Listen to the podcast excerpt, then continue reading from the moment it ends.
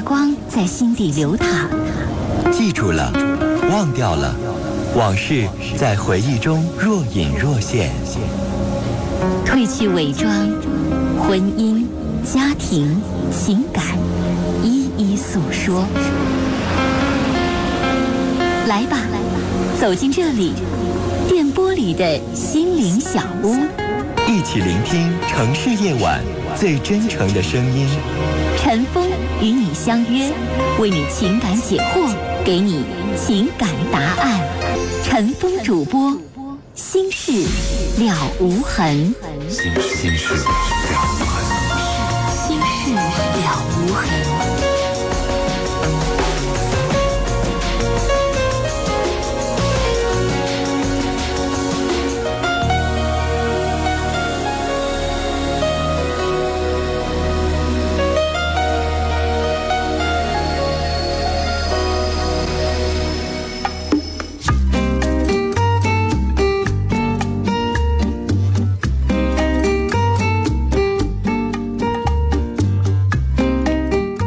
众朋友，晚上好，欢迎您收听《心事了无痕》节目，我是主持人陈峰，今晚的导播呢是佳龙。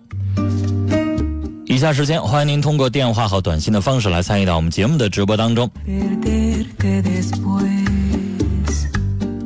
来，我们来接四号线电话。你好，你好，陈峰老师。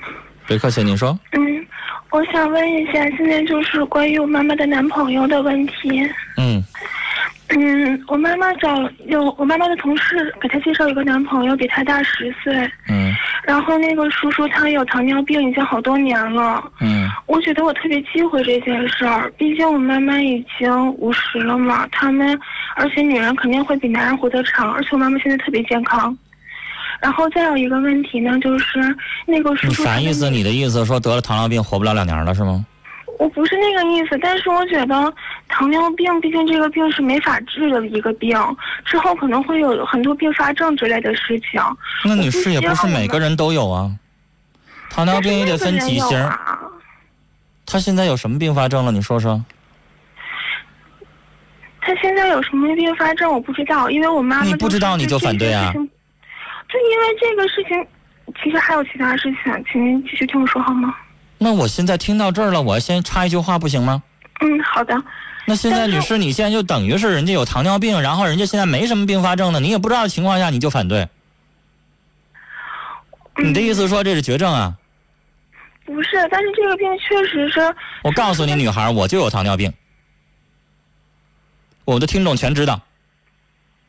你先给我圆圆场，你是不是是不是？我们家是不是那口子也得跟我离婚啊？因为我有糖尿病。你是不是就这个思维啊？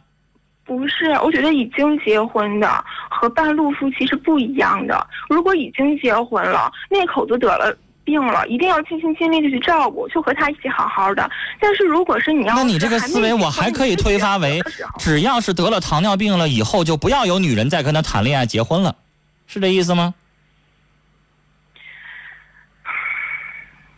我没有冤枉你吧？你现在说到这儿为止，不就是这意思吗？我现在是这个意思。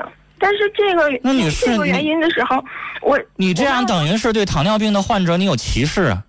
不是我话还没有说完，就是不是你说不说完的事儿，你聊到这儿为止不对吗？我问的问题难道我特意针对你了吗？这只是其中一个原因，而且光光是这个原原因，我不是坚决反对的。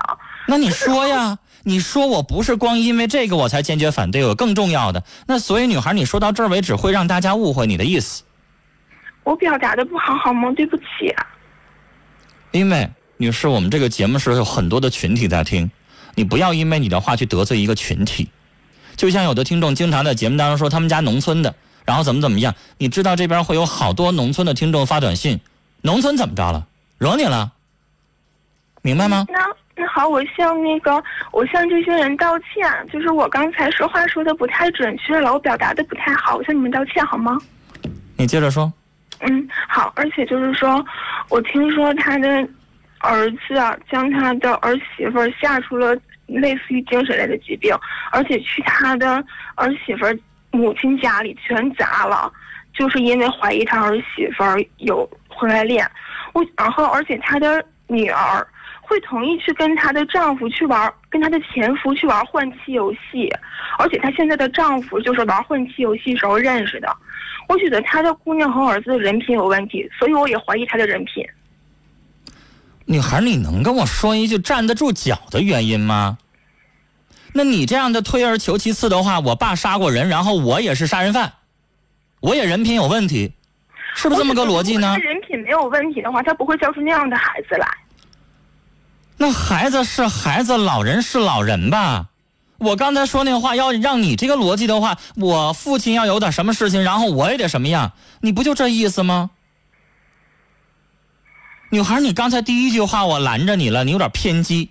你第二个话，你不觉得你照样还是偏激吗？但是我觉得他那个人特别咋呼，而且哪儿都不如我爸，我就是很多地方都不如我爸。我觉得既然他和我爸离婚了，这么多年他带着我过也挺辛苦的。是我上大学了，我觉得他应该找一个，但我觉得应该找一个好的、健康一点的，能照顾他的，而不是让他去照顾的。女孩，你要讲述的这个理由要站得住脚。你刚才说的这两个理由是站不住脚的，会让所有的听众觉得你非常的偏激，明白我的意思吗？你要说这个人有一些能够站得住脚的问题，行，他本人有外遇，他本人玩什么换妻游戏不正经，那行。但是你举的这些东西，你怎么去判定这个人呢？女孩，你要以后当法官，你得判多少冤假错案呢？你不觉得吗？让我感情用事啊，但是我真的是接受不了这个人。那你需要做的女孩，你去找一些在他身上找一些你认为是本质性的矛盾，真的是能站得住脚的反对的理由。我妈就一直在说说你上大学了，我不管跟他怎么样，跟你没关系。所以说我跟他接触特别少，我只能从他零星的一些说话来。决定我的，我来影响我的想法，我就是没有办法跟他很多接触，我也没有办法去了解他。那你就需要去。我现在我就觉得，我如果我妈就找了一个人的话，他就可能就不要我了。我就觉得那个人抢了我的妈妈。女孩，你不觉得现在你跟你妈妈的关系是你造成的吗？你妈妈有说不要你吗？我就是觉得害怕，但是是你自己一直没有一个合理的理由的反对，让你妈妈说，如果你要再你你不要再管我们的事儿，那是我的事儿。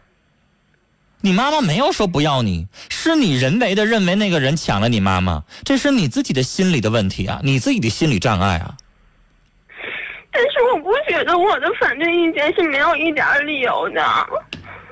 就你刚才的这两个理由，你上网上发个帖子吧。啊，你把你的想法说一说，人家儿女啊不正经，我就觉得这老人也不正经，你就把这条发到网上去。啊，人家得了糖尿病，我就觉得他以后啊得成天生病。你整出来一句我妈妈会长寿，女人会比男人长寿，你的意思说这人会早死，活不了多少年似的，好像是那感觉。你再发上网上去，你看看大家投投票。对于你的话，是像陈峰说的，觉得你的想法有点偏激，还是大家全都支持你？现在他的孩子很多都不在身边，在身边的也很少过来。如果在以后再过个十年八年的，以后一定会全都是我妈照顾他的。那两个人在一起情况下，我妈会特别的累，我不希望那样。女孩，你懂什么叫爱情吗？两个人在一起相处，有爱有深的感情的时候，那叫相互扶持。怎么叫非得就你妈妈一个人照顾他？你妈妈就没有情感需求的时候，人家有帮扶的时候吗？你妈妈也不是傻瓜，她非得找一个病秧子，然后就没事就愿意非得付出感情，像当个保姆似的在家伺候他，然后你妈妈就高兴了吗？你觉得你妈妈有那么狭隘吗？两个人之间肯定有相互的那种感情的需要。你妈妈也不是傻子呀，你怎么把你妈妈形容的好像你妈妈就是一边倒的跟他在一起就是吃亏？已经有十五六年了，我们两个一直过得也很好啊。女孩，你有心理障碍。刚才你的表述我已经听出来了，你觉得你妈妈是你的私有财产，你不希望别人抢走。十多年了，我只有我妈。那你妈妈结了婚了也不是就不要你了，你激动什么呢？你害怕什么呢？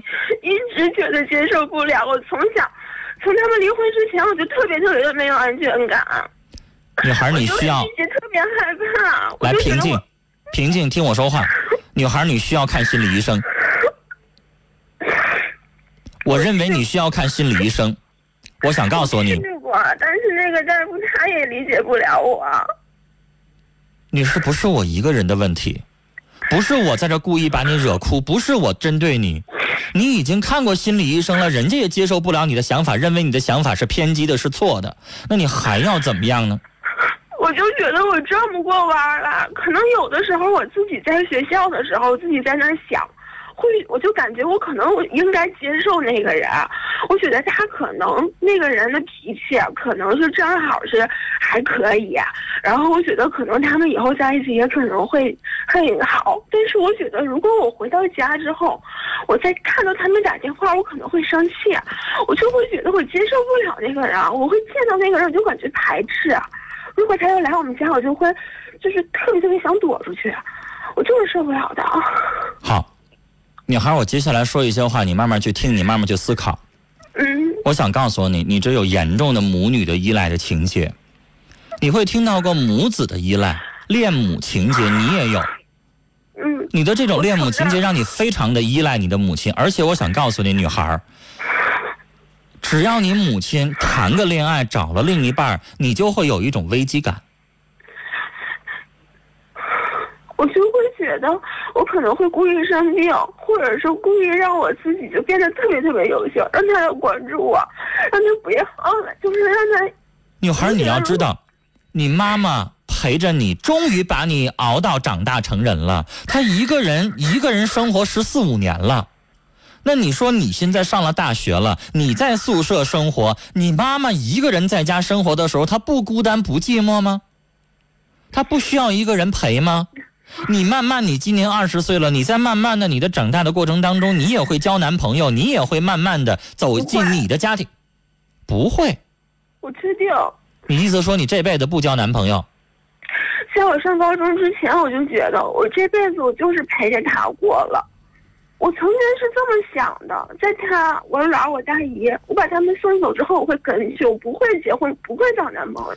妥了，女孩儿，你这一句话已经完全暴露出来你的心理疾病了，你的病根儿太深了。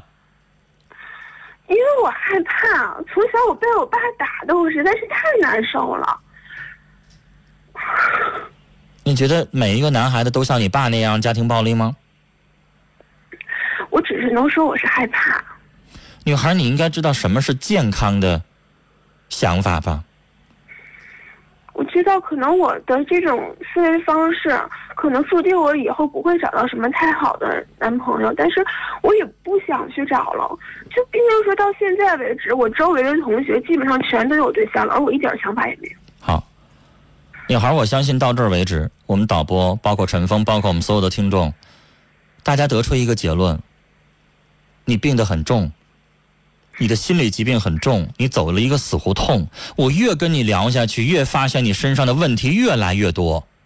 你知道，我一开始跟你聊的时候，我只是觉得可能啊，这是一个大学生，稍微有点偏激。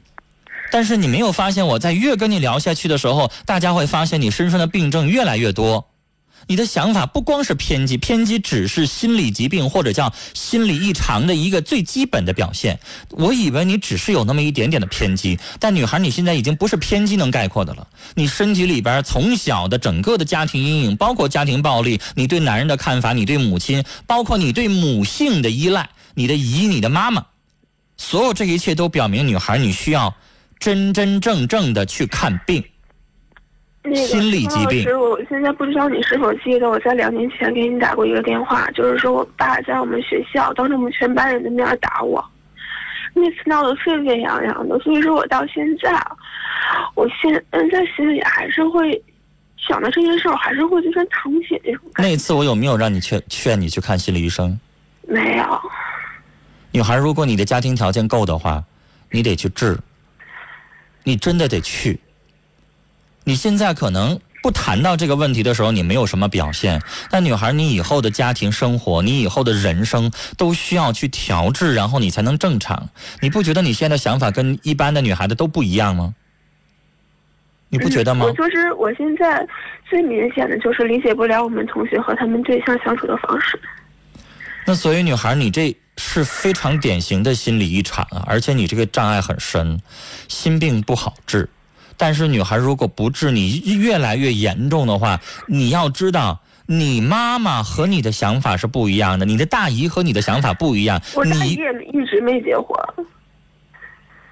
但是他们想法不一样，他可能现在没遇到合适的，但是他有像你一样这辈子就不想再结婚了吗？我大姨是那种谁要敢给她介绍，她就发脾气那种。你说你们这一家人，你依赖的人他也不正常，他带给你的影响也不是积极的。他一直希望我可以去找一个对象，可以会以后会有很好的生活，但是我从来就没有想过。你大姨她自己不愿让别人介绍，她可能受过压力，但是她希望你是正常的呀。好了女孩，我跟你聊的时间已经太长了，咱们俩聊了二十分钟了。女孩，接下来我要继续跟你聊下去，还有好多好多需要可以去和你说的。女孩，我要跟你说件事儿。嗯第一，现在我觉我没有感受到你完全的信任我，因为你在经常的反驳我的话。你需要找一个你可以去认可、去信任的心理医生。我建议你是一位女医生。如果你找不到，通过我们节目帮您介绍，比如说我们周末版的这个心理专家潘老师就可以，她就是一位女士，而且她擅长做催眠。嗯我建议你可以去见一见他。我要给你介绍个男医生，我怕你会跟人吵起来。你连我，你给我打电话，应该你对我是尊重，但是我的一些观点你也不接受。但你还知道我的观点是跟大多数人是一样的。嗯，女孩，你真的需要去求助心理医生，帮助你慢慢来，慢慢去让你变得和大多数人一样。我觉得你应该也愿意这样。咱不说说让你变到什么程度，但是最起码你应该跟大多数的女孩一样去生活。你的妈妈要有她的生活，你也要有你的生活。千万不要说我你自己一辈子不找男朋友了，然后你就让你妈妈也一个人待着，不行。每个人的需求是不一样的，不能那么自私。你妈妈也需要她的自己的幸福，那种幸福不是来自于光姑娘的幸福，不是你这个女儿能够带给她的，她需要的是别的东西。你自己，如果你真的不想找了，我不拦着你，但是你的母亲你不能拦着她。所以，女孩，接下来你需要做的非常非常多。让我们导播，如果你信任他的话，让我们导播给您一个电话，潘老师有时间的话跟您去聊一聊，好吗？女孩，你真的太需要一个心理咨询师、一个心理医生的谈话了，而且需要长期的。你的这个情况可不是一天两天能够治好的，好吗？跟你聊到这儿了。挂了这个女孩的电话之后，我很累，我真的很累，跟这个女孩谈话很累，跟她沟通起来也很费劲。但是大家又会理解，是因为她的成长经历导致这个女孩子如此的偏激，如此和别人不一样。我们来看几位听友的短信，七四七九的听众说：“女孩，呃，不要过于阻止你母亲的想法，她自己愿意开心就行呗。记住，爱无止境。”幺四五四的听众说：“我是大四的女生，我老家有一份非常不错的工作，但是我舍不得现在的男朋友，男朋友也很上进，各方面条件也不错，但是他不能跟我走，我该怎么办呢？”女孩，我比较偏向于啊，男孩也好，女孩也好，有的时候要事业和爱情冲突的一时候，我会偏重于考虑事业。如果你有了事业，你回到你自己的家乡，你也照样能够找到幸福。也不是说你这辈子只有跟他才会幸福，跟别人就不会幸福，也不能这么狭隘，是不是？因为这个时代是什么？是找工作，是事业，是收入，是家庭的稳定的最重要的因素。要不然，你跟他在一起了，以后稍微有个闪失，感情要淡了，你会一辈子后悔。七三九三的听众说：“我想对刚才那个女孩说，你年纪也不小了，懂点事儿吧，这样妈妈会多伤心啊！你的病真的不轻。”二幺三幺的听众说：“我倒觉得这个女生是让她的禽兽父亲弄得畸形了，再加上她的大姨的偏激的想法。我二十一岁，二十一岁大三啊，和她年纪差不多。”三二九三的听众说：“我现在人在深圳啊，是用手机广播的方式在听您的节目。听了刚才打电话哭泣的那个女孩，我想跟你说，你一定能够找到一个懂得珍惜、更会呵护的。你太小了，一定能找到一个好男人。”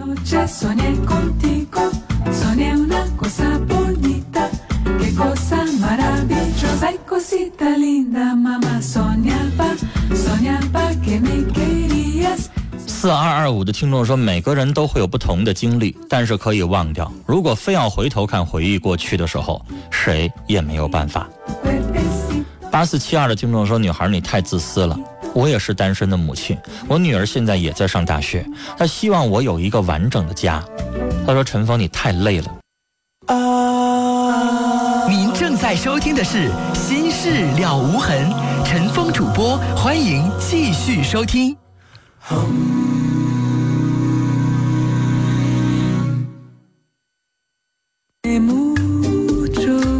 听众朋友，这里是《新事了无痕》节目，欢迎您继续收听，我是主持人陈峰。来看短信，二幺幺零的听众说：“我和老公都是公务员，我们双方父母的家庭环境也很好，算中等家庭。单位的我单位的工作不是很忙，我想开一个网店，或者是买一个门市自己做，或者是出出租出去。想问您一下和各位听众，如果做做什么项目好呢.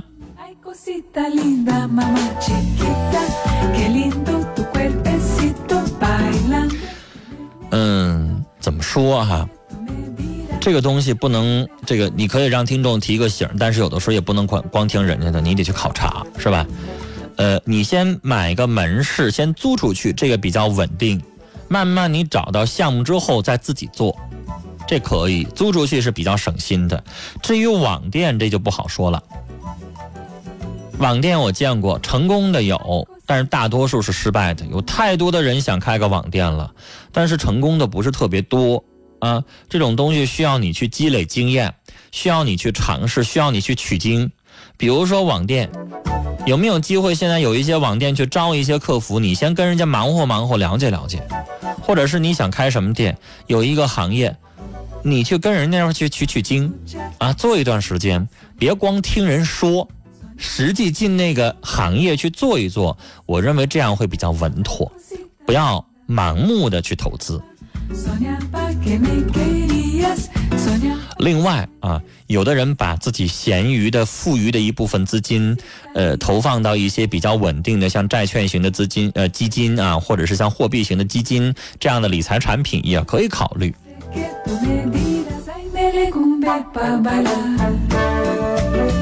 好，接下来我们要接三号线。你好，你好，陈峰老师。哎呦，您这么大年纪，您就叫陈峰，您这样做我可当不起啊。啊，不不，您叫陈峰这个啊咱们不分年龄，只要是你，只要是你是 知识渊博，都可以当老师。那不行，您这样我我不行，折煞我了啊！您您您说，老先生，您说，哎，好的，呃，我是为我儿子工作吧，来向你请教。您您这样让我坐不住了，该啊！啊，不不您就不，您就那个您就正你给拿常的主意吧，你给拿主意啊。好好，您这么说行，您说哎，那个我儿子是去年吧大学本科毕业，嗯现在是在杭州一家通讯公司做网络优化工作。嗯呃，他现在已经是就是那个，就是那试用期已经是就是满了就是满了，嗯转正了，转正了呢，就是他嫌工资有点低，多少啊？现在是是是两呃转正以后两千八吧，转正以后两千八，在杭州呢没法生活呀。嗯，就是啊，呃，完了这但是呢，这个公司吧，就是我儿子在那表现是不错，啊呃，公司领导非常器重他，啊，呃，他现在是正做三 G 工程。就是他们那公司待遇都这样吗？呃，公司待遇，因为他是他还是属于这个，呃，属于刚刚工作吧，嗯刚工作可能是就是比较低的了。但那如果是他们是做到他们就是一年以上的那些嗯员工吧，嗯，都是五千、六千、七千那就行了。这些。就是说刚参加工作，嗯，那可能挣的少点儿对，啊。我好像我在节目当中说过，我第一年刚这个试用期满的时候，一个月八百块钱。那那那就像您说的，那你接下来你要熬啊，是吧？你要熬到那个资历的时候嘛，人都得从那时候过下来，就这这个意思就行了。比如说，如果让他问说已经干了三五年的同事还挣两千块钱，那就完了，那就应该换工作哦。那。不是不是，嗯但是呢，呃，他现在他就是这个就是现在这个公司吧，虽然是呃眼前吧，就是他挣的工呃呃工薪那个工资少一点，嗯呃，他的那个领导就是他现在做三 G，给他做三 G 工作，让他嗯做三 G 工程呢。嗯他他那个做三 G 工程吧，这个公司呢，就是这这样的技术人员吧不多，嗯就把他派去了。嗯呃，完了，呃，最近领导还说，你要好好干，完了马上还给你更高端的一些技术活、技术工程。那多好啊！因为但是他怕这个这领导忽悠他呀，把他拢住。其其实我儿子吧，就是最近自己偷偷摸摸吧，联系又联系一家公司，是 是南京的老先生，啊。我先打断您一句话，我先说一句话啊，我不建议您儿子这么快就跳槽。哦哦，现在两千八是少，嗯但是如果一年之后还这样，那立马就就跳槽，咱们的走，咱什么也不说了。哦，那不能，那不能，那不能对啊。，你现在这个公司领导现在很器重他，嗯，那你儿子也没有办法去判断人说的是真话是假话，对吧？对对对。对那你得验证吧。对对对，你要验证完了之后，如果是假话，那你儿子跳槽咱也支持啊。但如果你没验证，你哪知道人领导说的是真的是假的呀？到一个单位，领导器重你，给你这么好，因为先生您知道三 G 是没有问题的，这是新技术对对对。啊，能教给他一个年轻人，他在这里边会学到好的东西。嗯在这儿，如果真的能够让他负责这个项目去参与的话，他学到了很多的这个相关的技术之后，他以后跳槽到别的公司的话，他立马能成为这个新技术的主管。他的月收入肯定在杭州那个那个城市，月收入超过一万块是非常轻松的。嗯嗯。那老先生，你你也你得告诉你儿子，你不能一口吃个胖子啊、是吧？你当时把这事儿一跟我们一说，我们是脑袋也是空白了，不知道怎么怎么答复他。完了，老先生马上想到你了，对说这 你你能出个好主意？您让我接着说，您比如说，我看到您的行业哈，您在刚刚去走上您的第一个岗位的时候，也不可能就一下子像您退休的时候开这么多，也得是慢慢熬一熬啊，是吧？你现在是最年轻的新兵，你在那个公司当中，你要靠你自己的实力，靠你自己的业绩说话，对，是吧？对对对，现在很多的单位，像我们，我们电台是事业单位，我们讲的都是绩效工资。是吧哦，哦对。对那绩效工资是什么意思？就不可能每个人像过去大锅饭一样的，呃，两个人挣的一样的钱，那是不可能的，是吧？对你的业绩好，你做得好，那就像他们公司一样，他们公司也可能不是每一个技术人员都能挣到他刚才说七千块最高的是吧？嗯那为什么有人挣五千，有人挣六千，有人挣七千？那要看他的业绩说话。您家孩子现在没有为那个公司做任何的事情，对吧？没有任何的贡献，人凭什么上来就给你六千七千呢？你要让人家看到你自己的价值啊，对对吧？你得为这个公司做了一些东西，然后你没有得到的时候，你发牢骚，我支持你。你什么都没做，你是来一新兵，你刚在这待几天，待两个月，你刚在这实习，你从一个新手还没有过渡成一个成手的时候，你就想要待遇。我要是老总的话，我要知道你儿子要这么去发牢骚的话，我想开除他会。你觉不觉得？对，我觉得这个时候你应该什么呢？呃，说您儿子两下，嗯，像刚才那小伙说了一句话，说当头棒喝，应该有。告诉您儿子，你刚刚参加工作，你不要你以为你是什么，你在学校你是天之骄子，你到了那个公司之后，你就是一新兵，那些所有的人都是你前辈，是吧？对，你就应该闷头下来，就诚实的去学，学成了，在这个公司做满一年了，我我允许你，你到时候你可以跳槽。而且老先生，您要想，嗯，现在的年轻人找工作，如果他的履历表里边介绍的是一年换仨工作，您要是人力资源部的主管，你会觉得这孩子是不是有点太浮啊？是，来我们公司他能干长吗？对的，对对。是不是？对，如果他要干到一到三年的时候，然后他走了，我是人力主管的话，我不会有任何的意见。但如果干仨月、干俩月的，然后就走了，那我会对这个孩子有看法的，对对，说的对，是不是？所以以我觉得让您家儿子在这个公司闷头干一年嗯，啊，告诉他两千八他能活，但是如果永远挣两千八不行，在杭州的生活水平比咱们这个城市高多了高多了是，啊，那个城市可能租一房子一室的就得快两千块了，可能他们他们公司提供提供那个宿舍，啊，那就行，他这一年他能活呀。嗯而且没准半年就给他涨工资了呢。你得让人家老总看到你的价值，是吧？说的对，嗯嗯，所以让您家儿子得沉住气啊嗯。孩子现在有点浮，就眼界有点太高。嗯嗯，你我觉得这个时候让他得经过一点什么呢？教训教训哈，磨啊，或者是磨练。对，就像您说的，嗯得有些挫折。嗯您家孩子现在心气儿高，然后有点气盛，老觉得自己好像挺了不起的，给两千八太冤枉。嗯嗯，他会有这样的想法。那年轻人满脑袋是鸡就得磨呀，是不是？对初生牛犊不怕虎不行啊，光有勇气沉不住气不行，是不是？他老看人家就是老职工，哎呀，挣那么多，他自己 挣那么点儿他有点儿都干一样活儿 那不一样，嗯，那能一样吗？那都要他都那么想的话，那完了。有时候这是人家就是那个老的，可能是就是支着嘴儿，他们新来的可能就是呃卖点力气，这都正常的。那当然了，谁都那样。那大家都是从年轻小伙子刚来的。我刚参加工作的时候也没有机会去去面对话筒啊，那成天那个时候也没有饮水机，那你你干嘛呢？你就求报纸吧，你去打水吧，你就找机会看人家前辈脸色，人家高兴了，人教教你呗，是不是？你不会来事儿你不去做，你上来就跟人家老前辈去跟人家比资历，跟人家比薪水，那能行吗？是不是？对对对对，嗯，好了，老先生跟您聊到这儿啊，再见。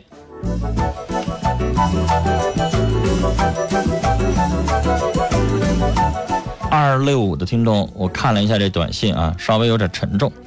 这话是这么说的：说我真的觉得自己不配活着，妈妈总让我考北师大，我觉得妈妈都看不起我了，我很痛苦。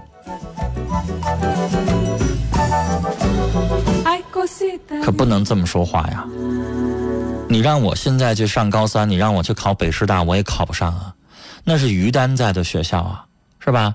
据我所知，于丹是北京师范大学传媒影视学院的副院长、教授，那是全国最拔尖、最顶级的学校啊。你让我考，我也考不上。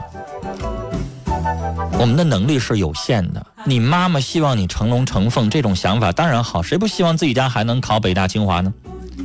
但是咱们的能力所限，是吧？咱们能考上本地的师范大学，北京的咱考不上。那你接下来尽你自己人生最大的努力就好了，也别考不上北大，然后就不想活着。你要这么说话的话，我和我们家龙就全都得羞愧死了。我们也没考上啊，你这么说的话，我们也舔脸活着了。你不能这么想，是不是？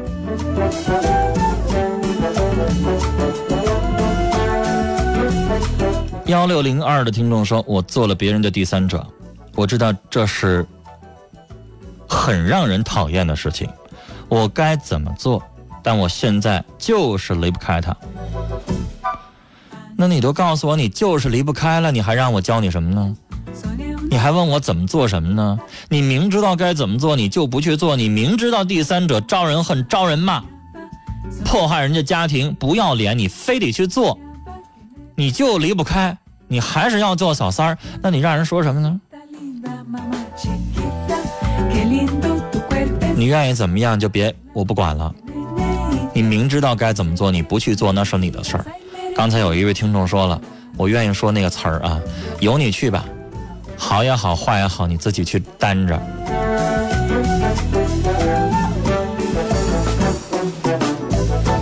好，接下来我们要接三号线。您好，喂，你好，女士，喂，你好，您好，您说，哦，我想说个事儿，就是吧，我是那个零六年离婚以后呢，零七年我们两个人又在一起了，嗯。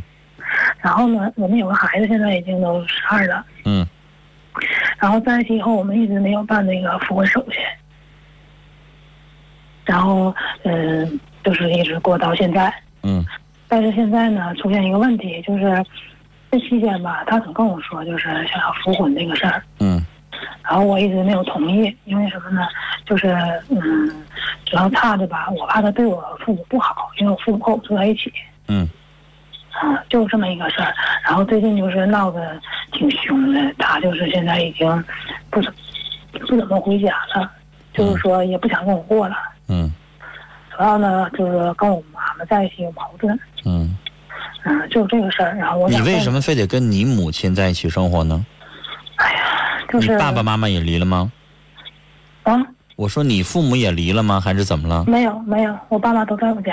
那为什么非得跟着跟婆婆公公在一起生活的多，跟娘家这边在一起生活的少啊，女士？哦，是这个我也知道你。为什么要跟你爸妈在一块儿过呢？嗯，因为很多原因吧，就是我父母条件也不好，然后自己也没有房子。那你给他们租个房子不行吗？哦，你也这么认为？因为女士，你想啊，咱们国家你见过的跟公公婆婆在一起生活的有，是吧？嗯嗯，但是跟自己岳父岳母在一起生活的，你丈夫会觉得像倒插门一样的感觉啊，哦，是不是啊？他会觉得好像我男的嫁你们家去了的那种感觉，要不然那太少了吧？跟岳父岳母在一起生活的，是吧？哦，十个里边见不着一对两对的吧？那女士，你宁可花点钱，我给我爸妈租个房子，这样的话，我的婚姻我能保留住，爸妈也照样可以生活的幸福。那就一个月拿个几百块钱给他们租个房子，我宁可我这边紧一点。要不然，女士，你这样两头这么顾，你丈夫又受不了，跟你妈妈有矛盾，那你这样不就宁可离婚了吗？有没有孩子啊？有那有孩子，那女士就这么离了，你不觉得太可惜了吗？是不是？嗯，我也觉得有点可惜。你是没有这个钱租房子吗？也不是，那为什么呢？你在犹豫什么呢？我也说不好。就是我感觉爸妈出去以后吧，就好像我我自认为啊，觉得我好像特不孝的那种。谁告诉你的？女士，这 年头你没有哥哥姐姐啊？你没见过你那些姐夫姐不都嫁人了之后，爸妈自己生活不都这样吗？女儿不就这样吗？谁还非得尽孝，就非得把爸妈拽到自己屋里边来生活才叫尽孝呢？那你每个礼拜去看两天去，给他们做点好吃的，买点好吃的，不一样是尽孝吗？谁说就非得跟自己住在一块儿才叫尽孝呢？女士有矛盾不就应该分开这样为好吗？那女士，你想想，你身边有没有跟公公婆婆在一起，跟婆婆不对付，然后两口子搬出去了单独过的，是不是也有挺多呀？有那不也一样过得挺好吗？那你能说他啊？那他的儿子，他的老公不跟他妈妈在一块住，然后就说他不尽孝了吗？没那说吧？现在年轻人自己买房子单过的太多了吧？哦，那那可能那可能那单独在一起，单独在一起不就减少了好多是非吗？是是这样的。是不是？你老公跟你妈妈不对付，那你自己回家，你也不用非得他天天回你们娘家呀，你自己回家就照顾父母去呗。哦，那女士，你说 这么解这样做不就挺简单的吗？你非得往一块儿多凑合，不就矛盾多了吗？哦，那我明白了。然后还有一件事儿，嗯就是吧，现在我老公已经一一个礼拜了，就是也不怎么理我了，嗯基本就是不是不怎么，就是不理我，嗯就是说不跟我过了。嗯，现在他这样的，然后你说我也我也放不下来这个假，我我不想去找他吧，但是我还有点儿不想放弃。你说我现在该怎么办呢？女士，咱都不都是东北人，你的口音我们能听出来是哪儿的哈。那咱都是东北人，你想想，你这个年纪结婚好几年，孩子也小，你说就这么不理下去，两个人一直分居下去，那你想咋的？真想离婚啊？那你说你们俩谁也不知道谁，就你们两口子过日子，你就给他打个电话，你说我那段时间有点犟啊，有点倔，咱东北脾气哈，嗯你回来呗，对不起，你说个道歉能咋的呢？夫妻两口子认个错能咋的呢？女士，这件事情你想是不全是你的责任，你丈夫可能也倔，但女士，你现在不够他一下，你不给他个台阶下，他能回来吗？你认个错，你们俩就能继续生活，多好！难道你真的想离婚？离了婚之后，你带着孩子，你再找好找吗？给孩子找个后爸，真的就容易吗？是不是？你应该不愿意吧？不，那咱要道个歉就能继续生活，那我就宁可我牺牲我点面子。再说两口子有啥的呢？又不是出去让你对着一千人、一万人，然后你去跟他道歉，谁也不知道，就你们两口子能怎么着？你就主动找他一下，就你们两口子知道，谁也不知道，你说能怎么的？那你说现在这种情况，我就是我找他，然后回来以后，我我跟我妈说，让我妈出去吗？你给你妈妈租个房子可以吧？嗯，没啥不可以的呀。而且老人应该有这样的想法，非得跟人两口子在一块搅和什么呢？你俩，那你爸爸妈妈单独租个房子，人家还觉得要我的话，我还觉得更舒服呢。是啊他们对那小两口在那个时候晚上，我这个不方便，那个不方便，对不对？人小两口回来想亲密一下，我们老两我们老头老太太往那一坐还不得劲儿，那多好，人自己做还自己住还更舒服，你说呢？哦，是不是？那我那我明白了。啊嗯，主要是我父母现在有顾虑，他感觉好像是因为我老公脾气特别不好，啊因为我俩在一起的时候他也动过手。啊！哦，所以说我我爸妈就觉得好像是我女儿这样的话，我们还有点不放心。你是有点你给他租个房子也离你不太远，还能咋的呀？你非得离多远吗？离着你们稍微近一点可以吧？你来回去方便，对对对，是不是？你你哪怕你租你们隔壁楼呢，嗯嗯嗯，然后你们爸妈没事就来瞅你了，多大岁数的姑娘了，还能他怎么的还能杀你，还能捅你啊？不至于，对不对？再说了，女士，我现在为这个家我付出努力了，我爸我妈关已搬出去了。如果你再不给我好好跟我过日子，到时候真离婚可就没话说了，对不对？嗯嗯嗯，好了，那咱聊到这儿好不？嗯好再见。我觉得这个小女孩这个短信让我都不知道该说什么好了。她不让我念尾号，问的问题啊傻傻的。原谅我为什么用傻傻的词儿来形容你。那上来问我说：“陈峰哥，别读尾号，乙肝会传染吗？”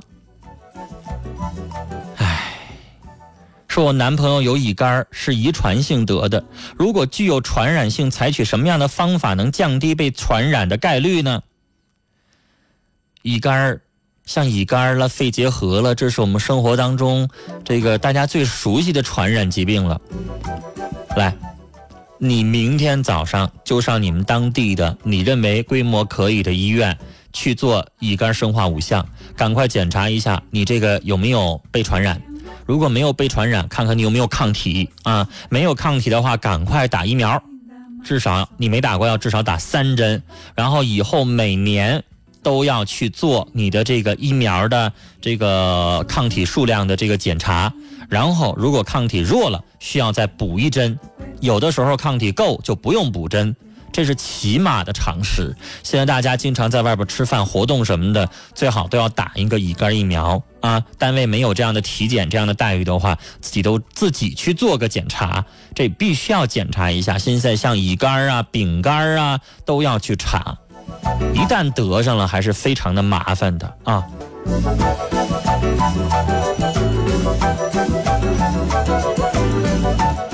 幺二零九的听众说：“我有一难题，我喜欢一小姑娘，怎么才能打动她的心，把她追到呢？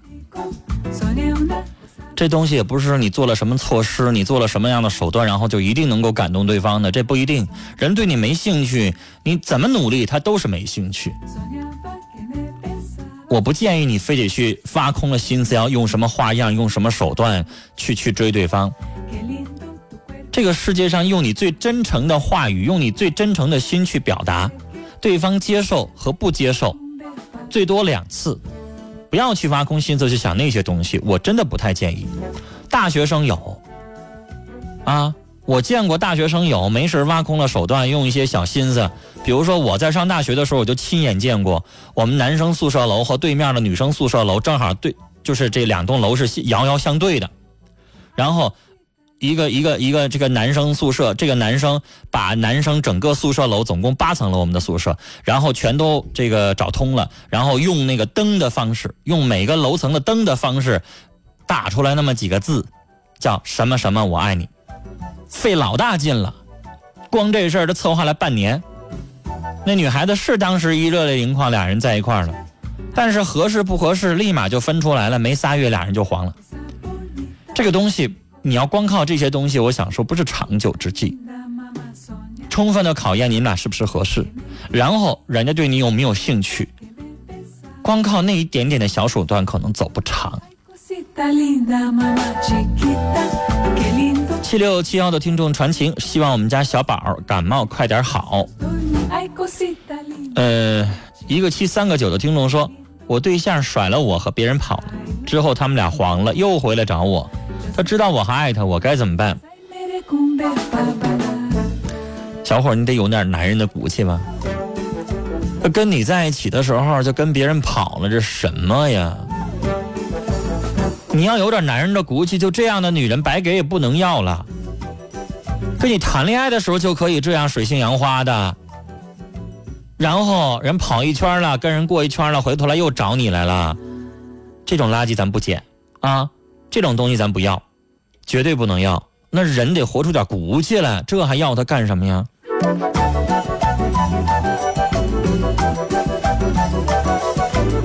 了，时间的关系，今晚的节目到这里就结束了，感谢您的收听，再会。